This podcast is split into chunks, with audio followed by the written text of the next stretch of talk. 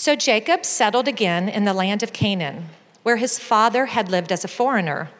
This is the account of Jacob and his family.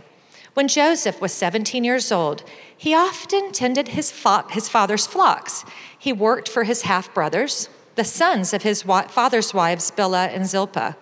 But Joseph reported to his father some of the bad things his brothers were doing. Jacob loved Joseph more than any of his other children because Joseph had been born to him in his old age. So one day, Jacob had a special gift made for Joseph a beautiful robe. But his brothers hated Joseph because their father loved him more than the rest of them. They couldn't say a kind word to him. One night, Joseph had a dream, and when he told his brothers about it, they hated him more than ever. Listen to this dream, he said. We were out in the field tying up bundles of grain. Suddenly, my bundle stood up, and your bundles all gathered around and bowed low before mine. His brothers responded, So you think you'll be our king, do you? Do you actually think you will reign over us? And they hated him all the more because of his dreams and the way he talked about them. When Joseph's brothers saw him coming, they recognized him in the distance. As he approached, they made plans to kill him. Here comes the dreamer, they said. Come on, let's kill him and throw him into one of these cisterns. We can tell our father a wild animal has eaten him. Then we'll see what becomes of his dreams. But when Reuben heard of their scheme, he came to Joseph's rescue. Let's not kill him, he said. Why should we shed any blood? Let's just throw him into this empty cistern here in the wilderness. Then he'll die without our laying a hand on him. Reuben was secretly planning to rescue Joseph and return him to his father. So, when Joseph arrived, his brothers ripped off the beautiful robe he was wearing. Then they grabbed him and threw him into the cistern. Now, the cistern was empty, there was no water in it. Then, just as they were sitting down to eat, they looked up and saw a caravan of camels in the distance coming toward them. It was a group of Ishmaelite traders taking a load of gum, balm, and aromatic resin from Gilead down to Egypt. Judah said to his brothers, What will we gain by killing our brother? We'd have to cover up the crime. Instead of hurting him, let's sell him to those Ishmaelite traders. After all, he is our brother, our own flesh and blood. And his brothers agreed.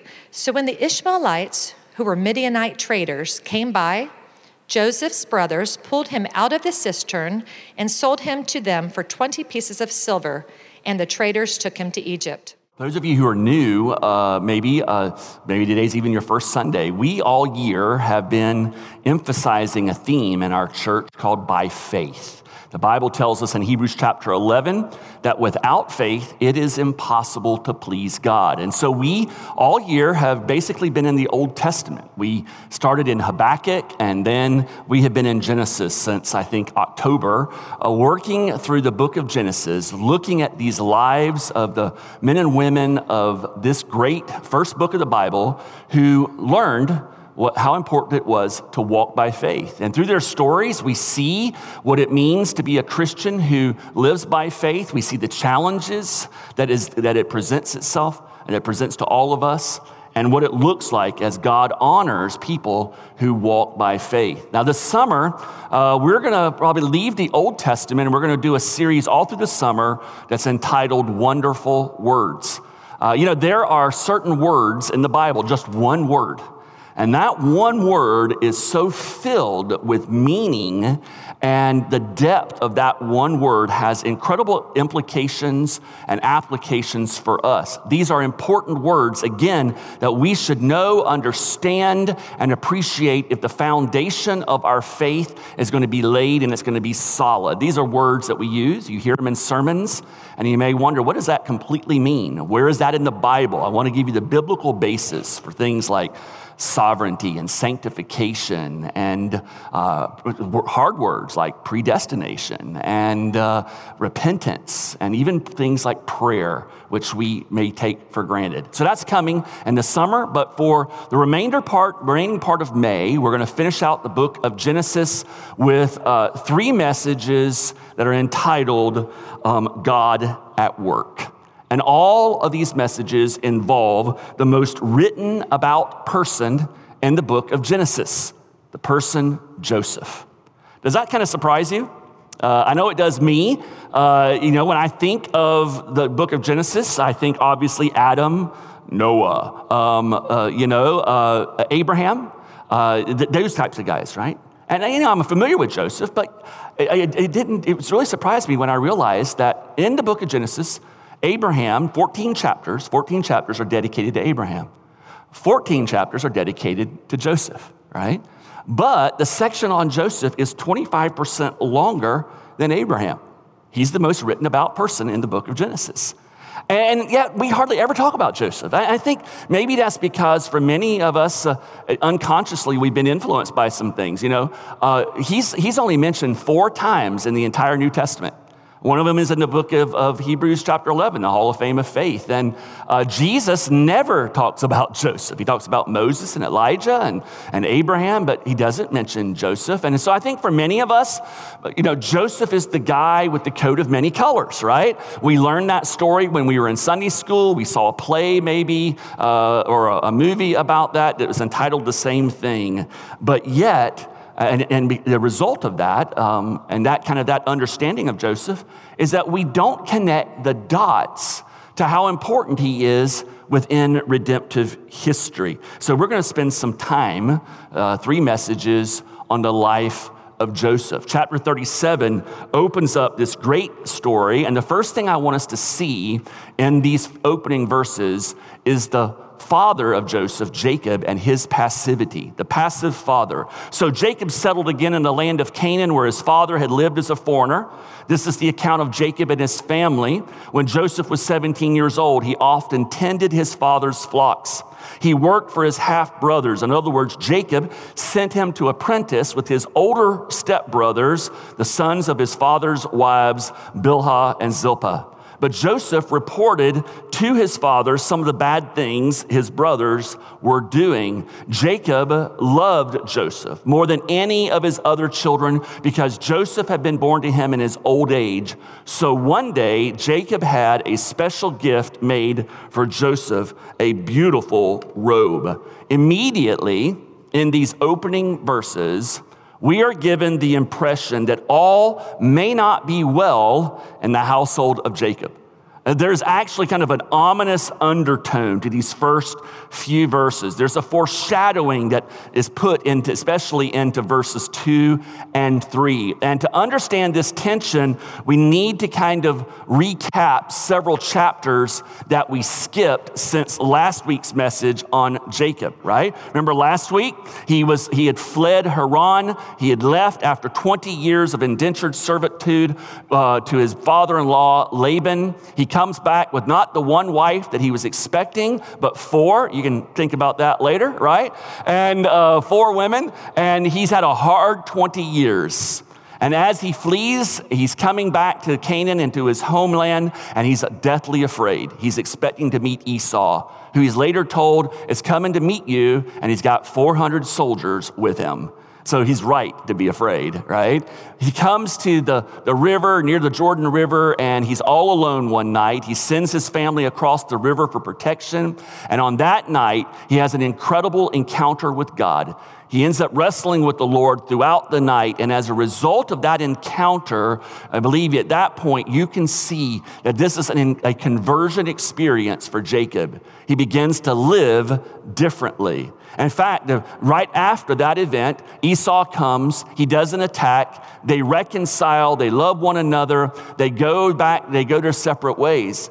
Jacob crosses the Jordan River into Canaan and he buys a piece of land outside of the town of Shechem. Shechem was one of those first places that Abram came to when he migrated to the promised land. And there, Abram built an altar in worship of God. And so now, Jacob does the exact same thing. And what's interesting is he names that altar God, Jehovah, the Lord, the God of Israel. Here's his profession of faith that he is worshiping the God now of Abraham and Isaac. His family isn't. His family has all of these idols, his wives, his sons, and later you'll see, after we talk about an event here, he, he forces them to all purge their idols and the, the paganism that they were uh, had their allegiance to. So he buys this land, he unpacks, he sets up camp, he intends to settle here. They begin to do business and live and thrive. One day, his daughter Dinah is walking out in the fields with some of the young women in the area who she had befriended. And as she's walking, a young man sees her. The young man, his name is Shechem. Uh, his father is an influential leader in the town, and he sees her, he's inflamed with lust for her, and he rapes Dinah. It's a tragic story of what occurs here. Um, Shechem's father comes to Jacob with Shechem and says, We know what's happened. My son so deeply, desperately loves Dinah. He couldn't help himself. He wants to marry her. Please give me Dinah to marry my son. As that conversation occurs, um, they're talking, they're negotiating, they're bargaining the bride price. Dinah's brothers arrive. They're angry their, daughter, their sister has been raped. They get involved in the negotiation process. Simeon and Levi, in particular, finally break in and they say, okay, you want our sister to marry you. You want us to marry women in your village. You want to integrate us into the region and into your town. You want to do business with us so that you can prosper, we can prosper. This is what was all being talked about. And Dinah was part of that negotiation. And so Simeon and Levi, speaking on behalf of the brothers, say, We will do all of this on one condition. You can marry our sister, but you and Shechem and the men of the town must get circumcised.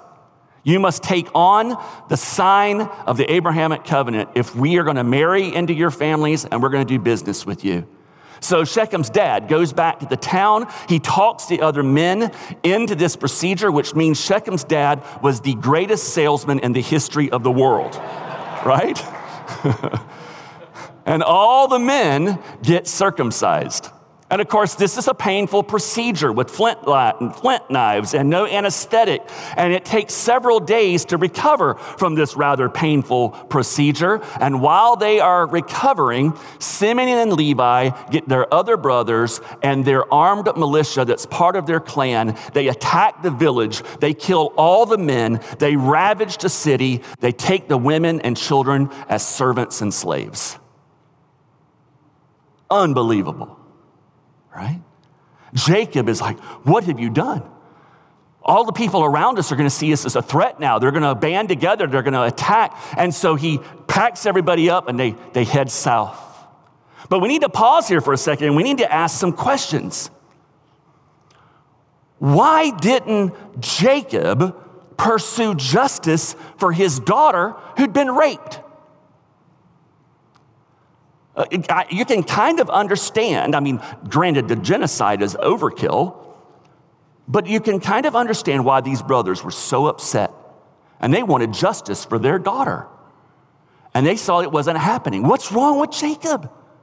And, and then, how, what would ever possess these sons to think that they could carry out this kind of an activity and not have their dad's counsel and input as the patriarch of the family to just completely ignore him and marginalize him and to take such drastic actions? And then, as you look through the remaining verses and chapters since then, these boys, they, they suffer no discipline from Jacob because of their actions. Not a thing is said, it is done. So, right away, you see, after they come into Shechem, a major event that indicates Jacob is a dysfunctional, passive father. You'll see it shortly after this when they're fleeing to Bethel, you know, the stairway to heaven, all that kind of stuff that we talked about. When they get there, on the way, his, his beloved wife, the woman he always wanted to be married, the only one he ever wanted to be married to, Rachel, dies during childbirth as she gives Jacob his 12th son, Benjamin. Shortly after Rachel's death, Reuben, the oldest son, enters into a sexual relationship with Bilhah. Bilhah was Rachel's handmaiden, servant girl. If you remember, uh, back when we first looked at Rachel and Jacob and, and, Leah, this was the woman that Rachel ultimately sent to the bed of Jacob and said, uh, have a relationship with her, have children through her, because Rachel was barren. And, and so Bilhah has two sons for Jacob. Reuben enters into a sexual relationship with his stepmother, the mother of two of his brothers. And Jacob doesn't do anything. There's no record of him saying anything for 40 years, not a peep until his deathbed. On his deathbed, when it's time for him to give the birthright and the blessing to the oldest son, Reuben, he refuses to give it to him. He looks him in the eye and says, You ain't getting it, buddy, because of what you did with Bilhah. Talking about passive aggressive, right? So, and there's other things that you can see in this passage that speak to the passivity of Jacob. You know, you look at these things, and he's clearly in these first few verses, he's clearly concerned about his sons and how they're living. And so essentially, he sends Joseph to go and spy out and, and gather the dirt, right? And that again begs the question why doesn't Jacob get up and go investigate how his sons are doing and how they're living and whether or not they're stealing from him and living immorally? Why doesn't he be the one, as the father and the patriarch, take charge of this? What father in his right mind sends one of the youngest children to go narc on the oldest children and think that's going to work out well for the younger child? Right? That doesn't work, does it, parents? Okay? And yet, this is what he does. Hey, church, we need to pause here for a second. Uh, it's not the major application of this passage, but it is an application that we shouldn't overlook because there's some severe warnings in this passage. Parental passivity, especially on the part of fathers, can lead to lethal and tragic results. This is what happens in the life of Jacob and Joseph. It's true 4,000 years later in our own time, in our own culture. We're living it out right now. The 2020 census reveals that one fourth of the children of our nation live without the presence of a father. In other words, they don't have a biological father in their life. They don't have a stepfather in their life. They don't even have an adopted father in their life. There's no father figures. And this is devastating our nation. It's devastating it. In 2013, the, the Society of Sociologists did a deep uh, study of this issue and how it's impacting our culture. Here's one of the summary statements from their study. Father absence is to blame for many of our most intractable social ills affecting children. The old adage, correlation does not imply causation, does not apply to the effects of father absence on children. In other words, they are directly related, and the data that they provide in that study is overwhelming. The data cannot be argued against. Children who have an absentee father are 47% more likely to live in poverty. Uh, boys are more likely to have behavior issues, even including severe behavior issues. Girls are more likely to have psychological issues. Children who are raised in this type of a situation are more likely than their counterparts to be abused, either physically or sexually. They are more likely to go to prison. Girls are more likely to get pregnant in their teen years. Boys are more likely to become delinquents. And when I say more likely, I'm not talking about just a slight difference. For example, one statistic Boys that are raised without a father in the home are 279 times 279 times more likely to carry a gun and or dr- deal drugs. This is a serious issue, absentee fatherism. Now, listen, dads, those of you who are dads or have been dads, if you're relaxing right now thinking, I'm in my home, let's understand something this morning. Jacob was in his home. Proximity does not equate to presence. Proximity doesn't mean presence. Just don't confuse proximity with presence. Jacob is present physically near his kids, but he is not present in all of the ways that matter the most. He didn't engage with them, he's passive. And the passive father can be sleeping in the same house with his children, yet he can end up having as much or even more damage on children than the absentee father has. Because what happens is the passive father sits there, he sees as the children begin to do their thing and decline as they're going to do without an active father, he gets more and more and more and more frustrated, and then that mild, meek, passive person snaps and then he gets involved and he abuses his children. That's a cycle that happens over and over in our nation. So, men, understand our children can't have passive, disengaged, disconnected fathers. This is not our calling. God calls us to lead our homes, to, to nurture and, and, and raise our children as we honor their mothers. This is throughout the scriptures, Old and New Testament. A couple of passages just to look at. Listen, my sons, to a father's instruction, Proverbs says. Pay attention and gain understanding. Give, uh, I give you sound learning, so do not forsake my teaching. In Ephesians, we're told, Fathers, do not exasperate your children. Instead, bring them up in the training and the instruction of the Lord. Men, that entire definition of our role in those passages precludes passivity. We can't instruct and disciple and, and give our children the gospel and the wisdom of God and be passive. Just can't do it. To be disconnected. And men, let me just say it bluntly there will be a day when we stand before our Lord and we will give an account for our failure of leadership in the homes. Women say amen. Amen. amen. Okay? I'm giving you permission. If you want to, you can even elbow them, right? Now, listen, I know we have a lot of, of great dads in here, but we need this reminder. We need this reminder. And, and those of you who are younger dads, let me just park on this again. I'm sorry, this is enough. Those of you who are younger dads, seek out men who have already raised their children and, and get in a relationship with us. You know, if for, if for no other reason than this, hear how we screwed it up.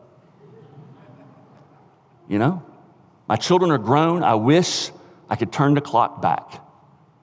There are things that I'm glad that I did, but there are things that I wish that I had done proactively in the life of my kids to help in their discipleship. So learn from the failures of your brothers in Christ who are happy to help and share, because I guarantee you, there's not a one of us who doesn't wish that we could dial the clock back about something, right, guys? So take advantage of that. So a passive father leads to what? Jealous brothers. Is what you see in the, in the rest, really the rest of this passage. His brothers hated Joseph because their father loved him more than the rest of them. They couldn't say a kind word to him. One night, Joseph had a dream, and when he told his brothers about it, they hated him even more. Listen to this dream, he said, and he tells them about the, the bundles bowing before them. And of course, their response is this So you think you will be our king, do you? Do you actually think you'll reign over us? And they hated him all the more because of his dreams and the way he talked about them. In this story, compounding Jacob's passivity as a father was his partiality as a father. He greatly loved Joseph. No doubt about it. Showers him with love and special attention and favors that the other brothers don't get? I think this is because he's the firstborn of Rachel, that woman who he so deeply loved, the woman who he always saw as the wife that he was supposed to, and maybe the one and only wife that he wanted, right? And this was her firstborn son. This is the son he loves. And so he favors him.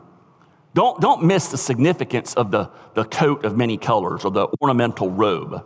Uh, this clothing was significant. It was the clothing that a person wore who was in charge of everyone else. This is the robe of the rich landlord. This is the robe of the boss, the chief, who tells everyone else what to do. This is not the kind of clothing that a man would wear who's going out into the fields to take care of the sheep. So he had Joseph do a, an apprenticeship, and then when he was 17, he honors him and elevates him with this robe. And so later, when he sends him out to find out where his brothers are, who, by the way, are now 60 miles away back in the area of Shechem. So these, bro, these guys are up to no good, right? So Jacob knows this, and he sends Joseph to find out. And when they see Joseph, there's absolutely no doubt in their mind about what's going on. Jacob loves him more than he loves us. He loves Joseph's mom more than he loves our mom. Otherwise, he would never give such a thing to a 17 year old kid, and they're jealous of him. And then that jealousy is exacerbated when he shares the dreams. Clearly, the dreams are indicating that one day he's going to be a ruler over them. He shares these dreams with Jacob. Even Jacob gets upset and says, You mean you're going to be my ruler? Right? And then he thinks about it later and wonders what is God up to. And so, what you see as a result of this partiality to this child is that their attitude towards Jacob begins to change. It turns from jealousy to hatred, and hatred morphed into a desire to murder Joseph. And in all of this, we now see the spiritual state of these brothers, right? And they do the most horrendous thing. They decide, let's murder him. They see him come, let's kill that guy. I mean, there's no compunction, there's no debate. I make a motion, we kill him. Second, all in favor? Aye. They're, they're done with this guy, right? If it wasn't for Reuben, the oldest brother, he would have been murdered right then and there. Reuben intervenes and says, No, we, we shouldn't do this. Let's put him in the cistern. And the Bible tells us that Reuben had intended to come back later and deliver him out of the cistern and take him back to Jacob. He said, Wow, that's pretty good of Reuben. I'm sorry, I think he's trying to make up for what he did to Bilhah personally, get back in good favor with his dad. But it doesn't work out that way. Reuben leaves for a while, and while he's gone, the guys throw him in the cistern, they sit down, and they just start eating, right?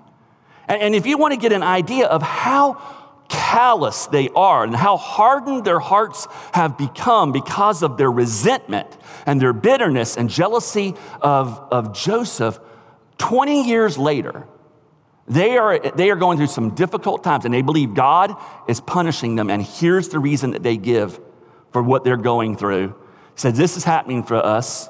In truth, we are guilty concerning our brother, and that we saw the distress of his soul when he begged us, and we did not listen. That is why this distress has come upon us. Do you get what he's saying? They're saying there? In other words, while they sit down to have a meal, Joseph in his cistern is begging and pleading with his brothers, please let me out. And then as they take him out and they hand him over to the slavers, right? He's crying and pleading for his life. I mean, think about what these guys do. Instead of, it would have been more merciful to Joseph to just kill him outright. At least it would have been quick and over with. Instead, they send, send, sell him into slavery to Egypt, which means he's going to have this long, drawn out, torturous life where he will die after great suffering. That was what he was looking at. And he's begging them not to do this. You know, church, when we look at this and we see these men, it, it, it just boggles your mind how jealousy and resentment just hardens our hearts. And then, I mean, to compound it, look at what they do to Jacob, right? If you need no other example of what jealousy and envy and these resentments and bitternesses that we harbor in our hearts, what it will do to you on the inside of your life when it comes to the, after they get rid of him, they, they take the robe, they pull a page out of Jacob's playbook. You know, Jacob deceived Isaac with a goat, right? and uh, got the birthright and blessing. And now they take a goat and they deceive Jacob. And they slaughter it, they put blood all over it, they tear up the robe some, and they send it back with a messenger. And, and what their message alone tells you everything you need to know of how, how jealousy and envy and malice and resentment and bitterness that we harbor in our hearts, how it poisons the soul. Look at the wording here. Look at what we found. So they send the robe, bloody robe, back to their dad. They're covering up their crime. Look at what we found. Doesn't this robe belong to what? Your son? I mean, they can't even be good enough liars and deceivers to say, doesn't this robe belong to our poor brother Joseph? It's like, doesn't this robe belong to your son? And for the next 20 years, they sit there and they watch their dad grieve in sackcloth and ashes. He cannot get over the death of his son Joseph. Church, there's a reason when, uh, why, when we take the Lord's Supper together, that we encourage everyone to refrain from taking the Lord's Supper who is a Christian if they are harboring in their heart bitterness and resentment towards another brother or sister. if our hearts are filled with jealousy or envy, malice and bitterness and resentment, this is poisoning our souls. And it's so serious that, that Jesus says, Do not take my body and blood because you profane me when you do so. Why? Because that jealousy and resentment and bitterness will grow and morph into hatred. And hatred, Jesus says, is functionally nothing more than what?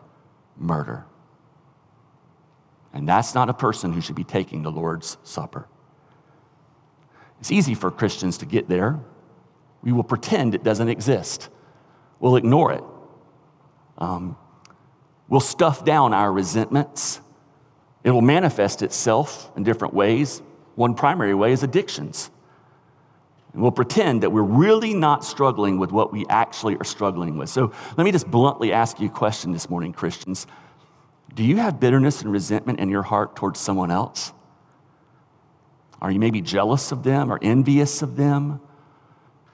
Is there an attitude that is deep down there that you know you're just kind of pretending isn't there or you're stuffing it down or you're downplaying its importance? Understand that it will rob you of the joy of your salvation and it will take you down a rabbit hole that will, can, can ultimately destroy your life.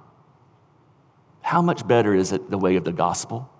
What do we see in Ephesians? Be kind to one another, tenderhearted, forgiving one another as God in Christ Jesus forgave us. The antidote to these kinds of feelings in our hearts is not to pretend that they exist or to stuff them or to ignore them, or to indulge them and let them grow. The antidote is to meditate on how God has forgiven us in Christ Jesus. Because the more we see our own sinfulness and the grace of God towards us and our sin because of what Jesus has done in our place, the less we are capable of holding on to resentments and bitterness and the petty jealousies that we may have towards other people. In other words, God's mercy will push out malice. Malice cannot cohabitate with mercy and grace when we meditate upon that. So we have the passive brothers. We have, excuse me, the passive father. We have these jealous brothers, and all of this results in a son who suffers deeply. So when Joseph arrived, his brothers ripped off the beautiful robe he was wearing. We've already talked about what they ended up doing. And then the Ishmaelites, who were Midianite traders, come by. Joseph's brothers pulled him out of the cistern and sold him to them for 20 pieces of silver, and the traders took him to Egypt. They were going to leave him in the cistern. But the fourth brother, Judah, was never a guy to pass up a buck.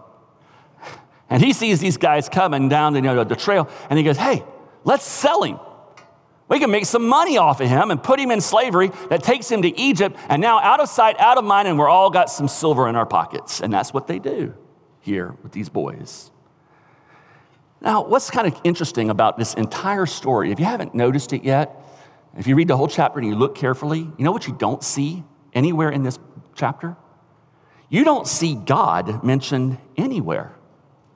He's nowhere mentioned in this chapter, but I'm here to tell you, he is there. He is here. And the gospel is here, and it's in the shadows of this story, pointing us to something and someone much greater than even Joseph, right? There's a couple of gospel applications from this passage here that this story is reminding us of, putting before us. The first one is something that I brought to you a couple of weeks ago with Laban and Jacob. And I just want to remind you of it again that God's plans and promises are not stymied by humanity's sin and the evil that men and women and governments may do to humanity. Joseph experiences many, many years of hardship, loneliness, and pain due to the sin of his brothers. These brothers, for years, think they have gotten away with it, that they got rid of their problem, and all is well. Little do they know that God was working in and through their sin against Joseph to ultimately save their lives and the life of their father and their extended clan. And he was working through all of that sin to fulfill his promises and the prophecies that he made to Abraham and to Isaac and to Jacob. And we get a glimpse of this, right? We get a glimpse of how God is actually present here. He is working, but he's working in the shadows behind the scene.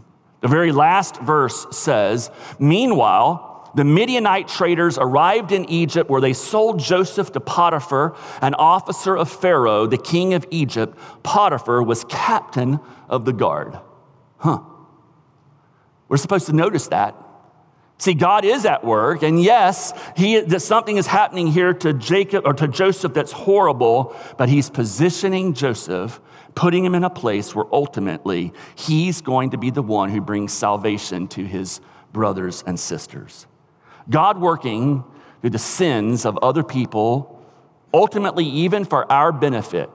Though that sin and evil may bring great suffering and hardship into our lives, is meant to encourage us. It encouraged the children of Israel.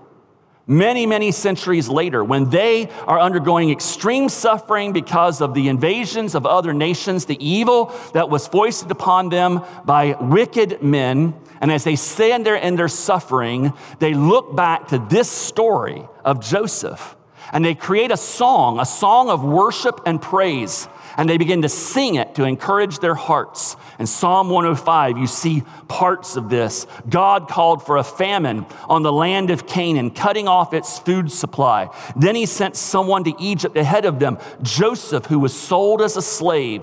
They bruised his feet with fetters and placed his neck in an iron collar. Until the time came to fulfill his dreams, the Lord tested Joseph's character.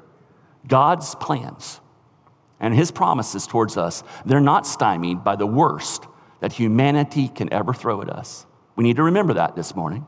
But most importantly, I want you to get this. Salvation for God's people requires the suffering of God's servant. If we don't get anything else from this story this morning, I want you to get this. That what happens in this episode as God is working through these men's sin, and he's working in the life of Jacob, or excuse me, Joseph, to save his father Jacob, the very men who sell him into slavery, right? Yet that path that Joseph has to walk, a path that ultimately leads to his vindication it leads to his exaltation.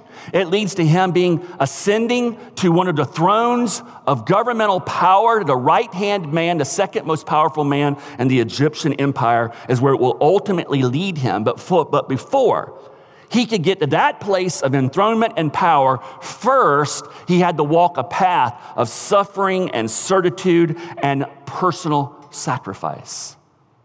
And this path that Joseph walks is the path that points us to the greater suffering servant, Jesus. There are parallels in this story between Joseph and Jesus are astounding. There are authors, uh, some men from past generations, who've come to these stories and come up with 110 parallels between Joseph and Jesus. I didn't see 110, and you can all say thank you. Okay? All right? But I do want to close out with a statement that I wrote around these parallels to compare so that we can see it together. Consider this both are hated by those who should love them. Both have their cloaks stripped from them. Both are betrayed for a handful of silver. Both live as humble servants. Both bear the indignity of unjust accusations. Both are wrongfully imprisoned. Both are loved by their father and obedient to his will, regardless of the personal cost. Both suffer at the hands of evil men. Both are ultimately vindicated by God and they ascend to their respective thrones, bringing salvation to God's covenant people. And both assure us that we will suffer, certainly, for the sake of our Lord at some point, and they both assure us that in due time he will exalt and glorify each and every one of us who are faithful to our Lord. The parallels are uncanny, but there is one major difference between them. The only way Jesus could save his covenant brothers and sisters, you and me, his suffering had to end in death. He had to die so that we could have deliverance from our sins, so that we could be put on this path that is ultimately going to lead to our own exaltation and glorification when He returns again and at that future date. So it is true, right? God is not explicitly mentioned anywhere in Genesis chapter 37, but I'm gonna tell you, church, you would have to be blind to not see His presence and the beauty of the gospel of our Lord Jesus Christ throughout this wonderful story of a young man who knows what it means to walk by faith. It's everywhere. Let's pray. Heavenly Father, we thank you for this, this great story that for many of us has been nothing maybe more than a coat of many colors or being placed in a situation of great temptation and how to respond. There's so much more here than that. You bring us Joseph so that we can see Jesus. And so, Lord, I, I, pray first for the person who doesn't know Jesus. Would you help them to see their own need, to, to rid themselves of the pagan idols, the things that they worship, that they hold on to, and instead turn to you, Lord Jesus? Would you give them a heart that loves you and is grateful towards you? So that they too can join the family of God. And Father, for those of us who follow you, we are still fallen, we sin.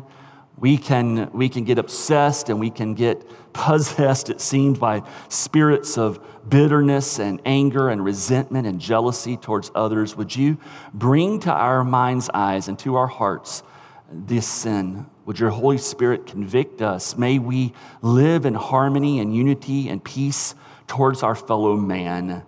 May we experience that joy that only you alone can bring. In your name, I ask these things, Jesus. Amen.